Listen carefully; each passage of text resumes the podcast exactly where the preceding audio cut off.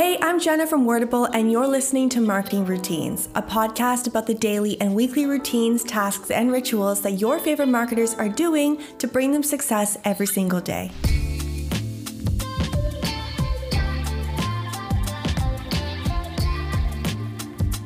Welcome to the Marketing Routines Podcast. I'm Jenna Potter from Wordable, and today I'm super happy to welcome Tim Cameron Kitchen to the podcast to talk about his daily habits and routines as both a marketer and an agency owner. Tim is the founder and head ninja at the award winning digital marketing agency Exposure Ninja. He leads a team of over 100 specialists from all around the world, helping small to medium sized businesses with their digital marketing.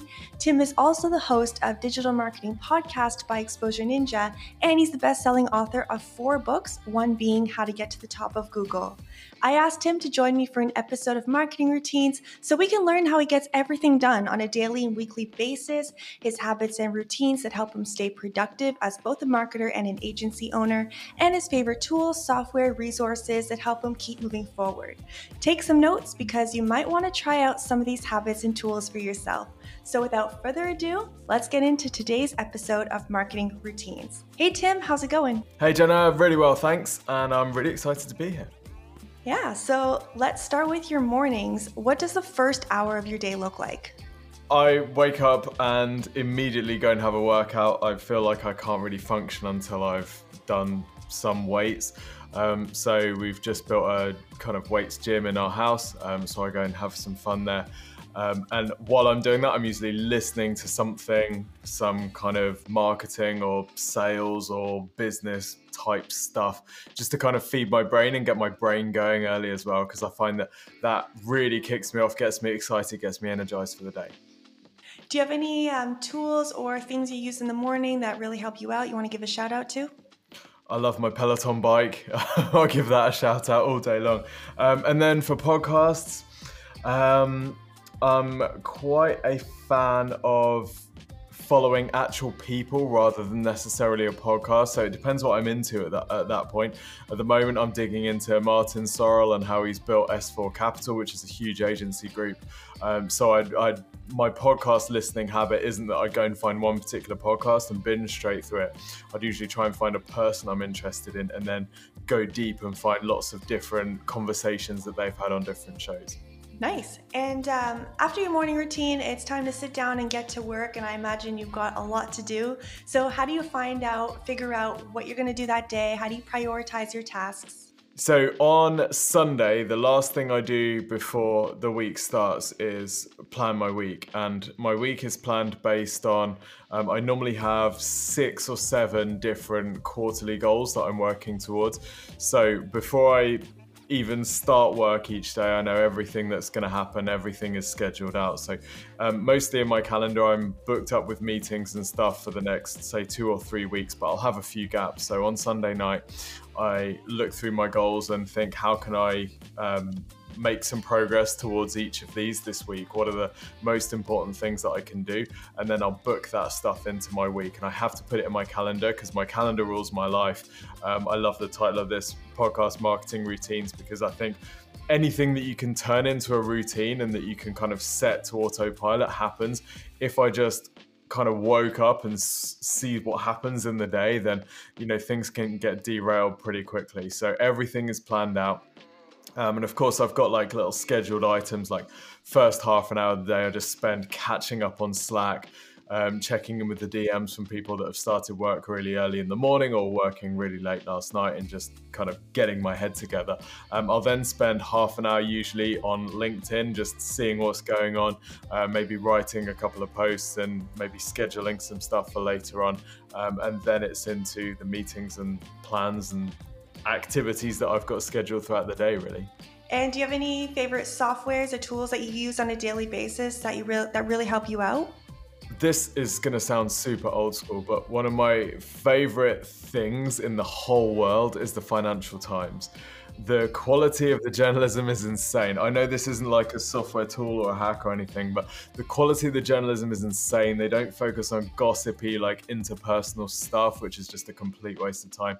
Everything in that paper is meaningful to me because it's either representing a big macro thing that's happening in the world or it's something that I don't understand, which I probably need to understand. So that does a lot of filtering for information throughout the day for me. So I don't get, you know, following some stupid rabbit hole of, of you know, gossipy news. I just kind of use it to, to kind of filter the information that gets through to me.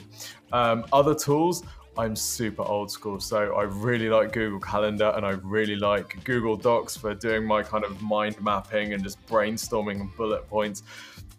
I'm I've tried to use different things like Todoist and I've had a look at Notion and stuff like that. And honestly, that stuff just fries my brain completely. And I think if I was to use something like that, I'd spend more time being productive and organizing my task than I actually would actually doing anything. So unfortunately, it hasn't made the cut.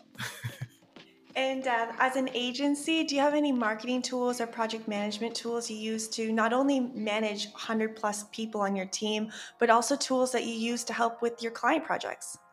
Yeah, so obviously we have like um, service or channel specific tools, like we use SEMrush loads for a lot of our SEO um, stuff. For content marketing, we're using Google Docs and Google Sheets. Again, super old school. We'll also use stuff like BuzzSumo um, just to see what sort of trending topics are out there. Um, one of the one of my favorite tools right now is StreamYard, which allows us to stream live on YouTube, LinkedIn, and Facebook simultaneously, which is amazing because we run these Friday um, marketing teardowns where we invite people to submit their websites, then we rip them apart. It, does, it doesn't sound very appealing, but it's actually quite popular um, because you know you can learn a lot from seeing other people's websites get ripped apart. But um, yeah, that, the StreamYard is fantastic and it kind of aggregates all the comments into one place. So if anyone's looking at streaming, I can definitely recommend that. It's very cheap, or I think there's a free version as well. So um, yeah, that's that's kind of the biggest aha moment for us with tools uh, recently. And let's talk about email. Um, every podcast guest I've had on has said it's a bit of a pain point, and I'm sure all marketers can agree. How do you manage your email specifically? Do you have certain times you check it? And what tools do you use for email as well? Yeah, that's a really good question. Um, we have, well, across the company, we use uh, Google Suite. So most of the ninjas use um, Gmail to manage their emails. I don't. All of my emails go into our ticket desk system. So we use Teamwork Desk um, as, as, a kind of general. We have loads of different inboxes for things like service accounts, um, HR, recruitment, you know, that type of thing. And then one of them is Tim at Exposure Ninja. So if anyone emails Tim at Exposure Ninja, it basically goes into uh, a, a, support ticket system and then we have someone who filters through that, assigns any stuff that's come to me, which actually should have gone to someone else in the company, or if it's a sales pitch or whatever, they just delete it. Um, or close it or, or, whatever. And then at the end of the day, at about half past four until half past five, I just go through the stuff that's left. So what this means is rather than having 450 plus emails a day to, to kind of scrape through, I'm normally left with 10 to 15, which actually require my attention. So I just try and take email out and I only look at it at the end of the day. I'm not one of these people that keeps dipping in because you just can't get anything done. I could quite easily spend all my day in email. So I just try remove it from the day and just do it at the end. If it's important, then, you know, uh, having that person who kind of goes through and just says, "Oh, right, this is really important," then they can flag me on Slack and I can go and have a look at it there and then. But that's my email hack. It means I very rarely think about email. That's a really good idea to put your email through a ticket-based system. I, you don't really think about that for personal email, mostly support tickets, but that's a great idea. Especially if you're if you're the uh, you know people think of Tim at and they think of me as kind of a lot of the time they think of me as exposure ninja and all of our email marketing stuff goes out from my tim at address so people will just reply to that so a lot of stuff that comes back from that really isn't for me personally necessarily it's just a kind of catch-all so um, yeah it's been a lifesaver yeah that makes sense and uh, let's talk about consuming other people's stuff. You mentioned that in the morning you listen to marketing and business podcasts. Which ones are your favorite? Oh, that's a good question. I'm actually going to find out so I can do this question justice. Um, I really like, there's some agency specific stuff. So there's agency deal masters. I quite like that. Um, there's a couple on business buying. So there's one by Jonathan Jay, which I quite like. I like the high performance podcast, which is quite um, just generic kind of high performance stuff. Um, and then, like I say, it will just be finding someone that I'm interested in and just searching for them in Apple Podcasts and seeing what sort of interviews they've been in. I'll also check out YouTube, doing exactly the same and seeing, you know, who's been interviewed and because um, quite often you get the same person, but if they've been interviewed like five or six different times by different people with a different agenda, then you get a much more rounded uh, picture of what that person's about and you know their background and their goals and how they think and stuff. So I'm a big fan of kind of uh, subject first, if you like. And um, do you have any favorite books? Are you a reader?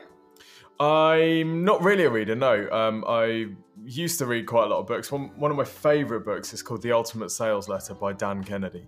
And Dan's a really old school digital uh, direct marketer. So he's from, you know, the days of infomercials and direct mail, and that's how he kind of cut his teeth. And The Ultimate Sales Letter is it's not just about how to write the perfect sales letter to make someone buy, but it's also about understanding your perfect customer. And that is it's such a foundational skill for marketing and he takes the reader through a very very straightforward process that they can run um, to, to, kind of understand their customer. So i remember using this in my very first business before exposure ninja was even a glint in my eye um, and it really helped me. So from then on i've been totally converted by that.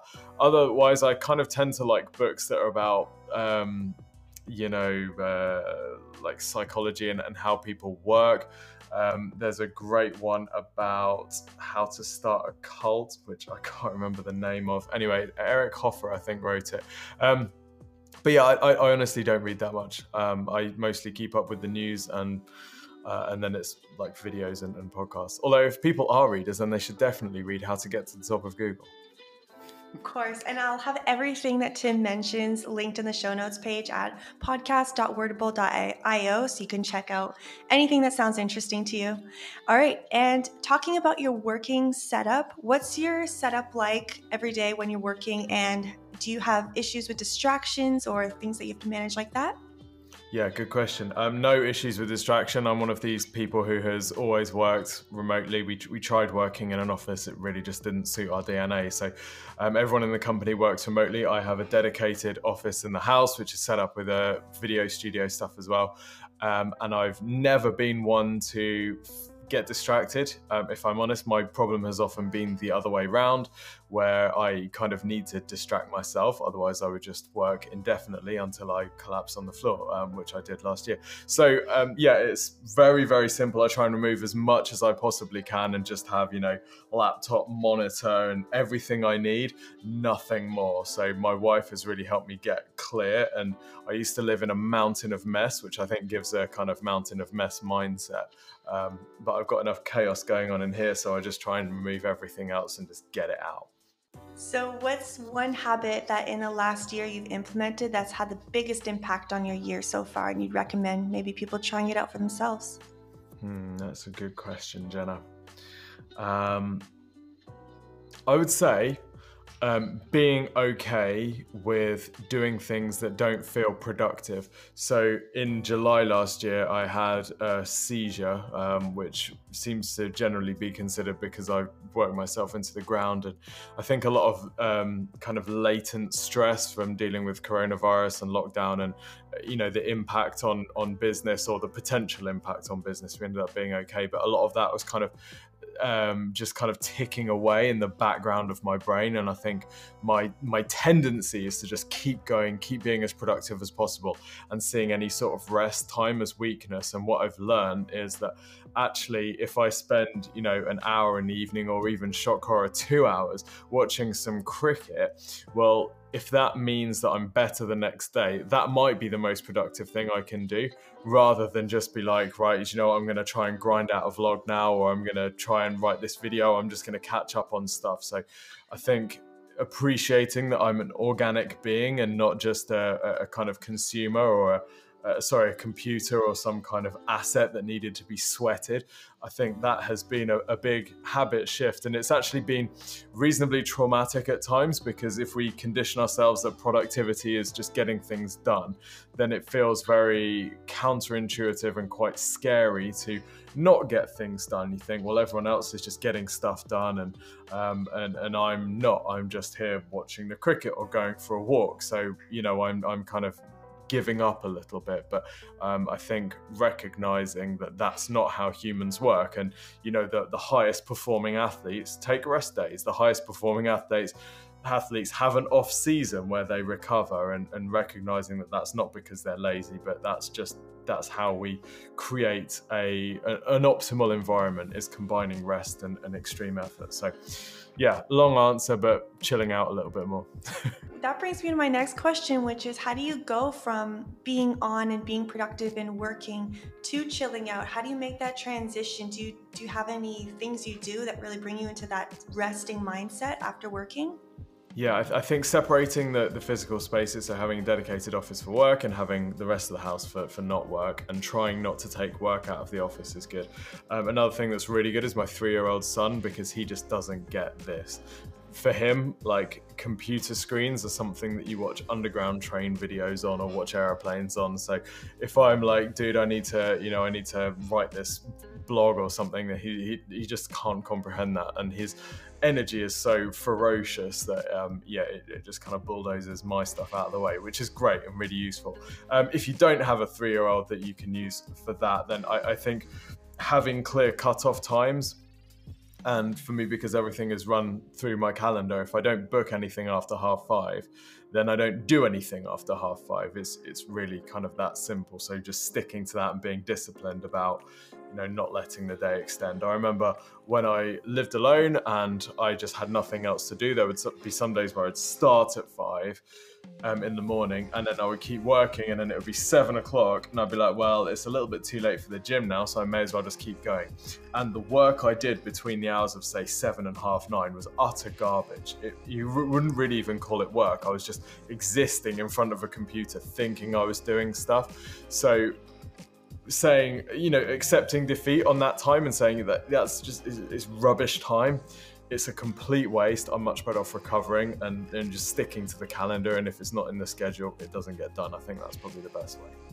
I really love that point you made because sometimes overworking is worse than actually working a couple hours, taking a break. Your work might actually end up being better that way. So it's a good point you made there. I think um, it's it's really important, particularly as we, you um, you become more senior in an organization to recognize that the impact you have is much less about word count or number of things. It's very difficult to define, particularly my success in my job now, by metrics. I might have an idea, or I might help someone have an idea, or I might help someone to be better and that might be the biggest most impactful thing i can do this week and that doesn't come from a drained sludge brain that comes from like a, a reasonably okay brain. So i hate the phrase work smarter not harder. I think you ha- definitely have to do both but th- there is something there in the your the, the quality of your output as you work up in an organization far is far more important than the, the quantity of your output. Rest is very important. And um, my next question for you is what do you like to do during your rest time, your evenings and weekends? You said you hang out with your son, uh, you watch cricket. Anything else you like to do? Uh, yeah, more workouts. Um, I do, tend to do weights in the morning, cardio in the evening, so that's really cool, and that gives me, you know, uh, it's it's impossible to think about work when you're when you're you know physically exerting. Um, I really like watching cricket. I'm really gutted. They've just cancelled the Indian Premier League, which is like a really cool cricket tournament, and I was so gutted because I was really enjoying that. But I'm looking forward to the UK cricket season starting when I can watch some of that. So um, yeah, and then it'll be you know reading the FT or um, watching stuff on YouTube, just trying to find stuff which activates my brain but isn't directly work because I don't really enjoy just totally vegging out. It has to be, you know, I, I could never watch like the Kardashians to turn off that just would, would, would like, I'd, I'd rot from the inside. But something that's sort of engaging enough to, to drag you away from how addictive work can be. Uh, my final question for you is Who do you think we should have next on this podcast? Either someone you know has a great daily routine or you want to know what they're up to on a daily basis? Our COO, Charlie, she is so effective and she gets so much done and she is always on. I would love to know how she does it. I've tried, I've been watching her for five years and I can't figure it out. So if you're interested in getting her on, I would definitely recommend it because she is the most effective person I've ever seen. I, she was there when I was at Exposure Ninja, and she's she's definitely a superstar at what she does. So yeah, I'll, I'll reach out to her and see if uh, she's up for doing an episode. Thank you. All right, that's it for my questions and for this episode of Marketing Routines. I learned a lot from Tim, and I'm sure whoever's listening can walk away with a few new things to try or tools to try out. So thank you so much, Tim, for coming on the podcast and for sharing what your daily life is like with me. You can find Tim on exposureninja.com, where you can get a free 15 minute video review of your website and marketing.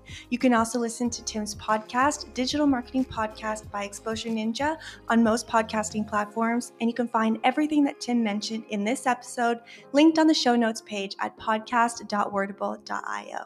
Thanks for listening. Thanks for listening to Marketing Routines. If content publishing is a part of your daily routine, or even if someone else on your team is handling it, Wordable makes exporting documents from Google Drive to your CMS so much faster and easier. You'll have your document formatted and published in one minute instead of the usual hour it would take you to optimize everything. You can try it out for yourself with your first three exports free at wordable.io.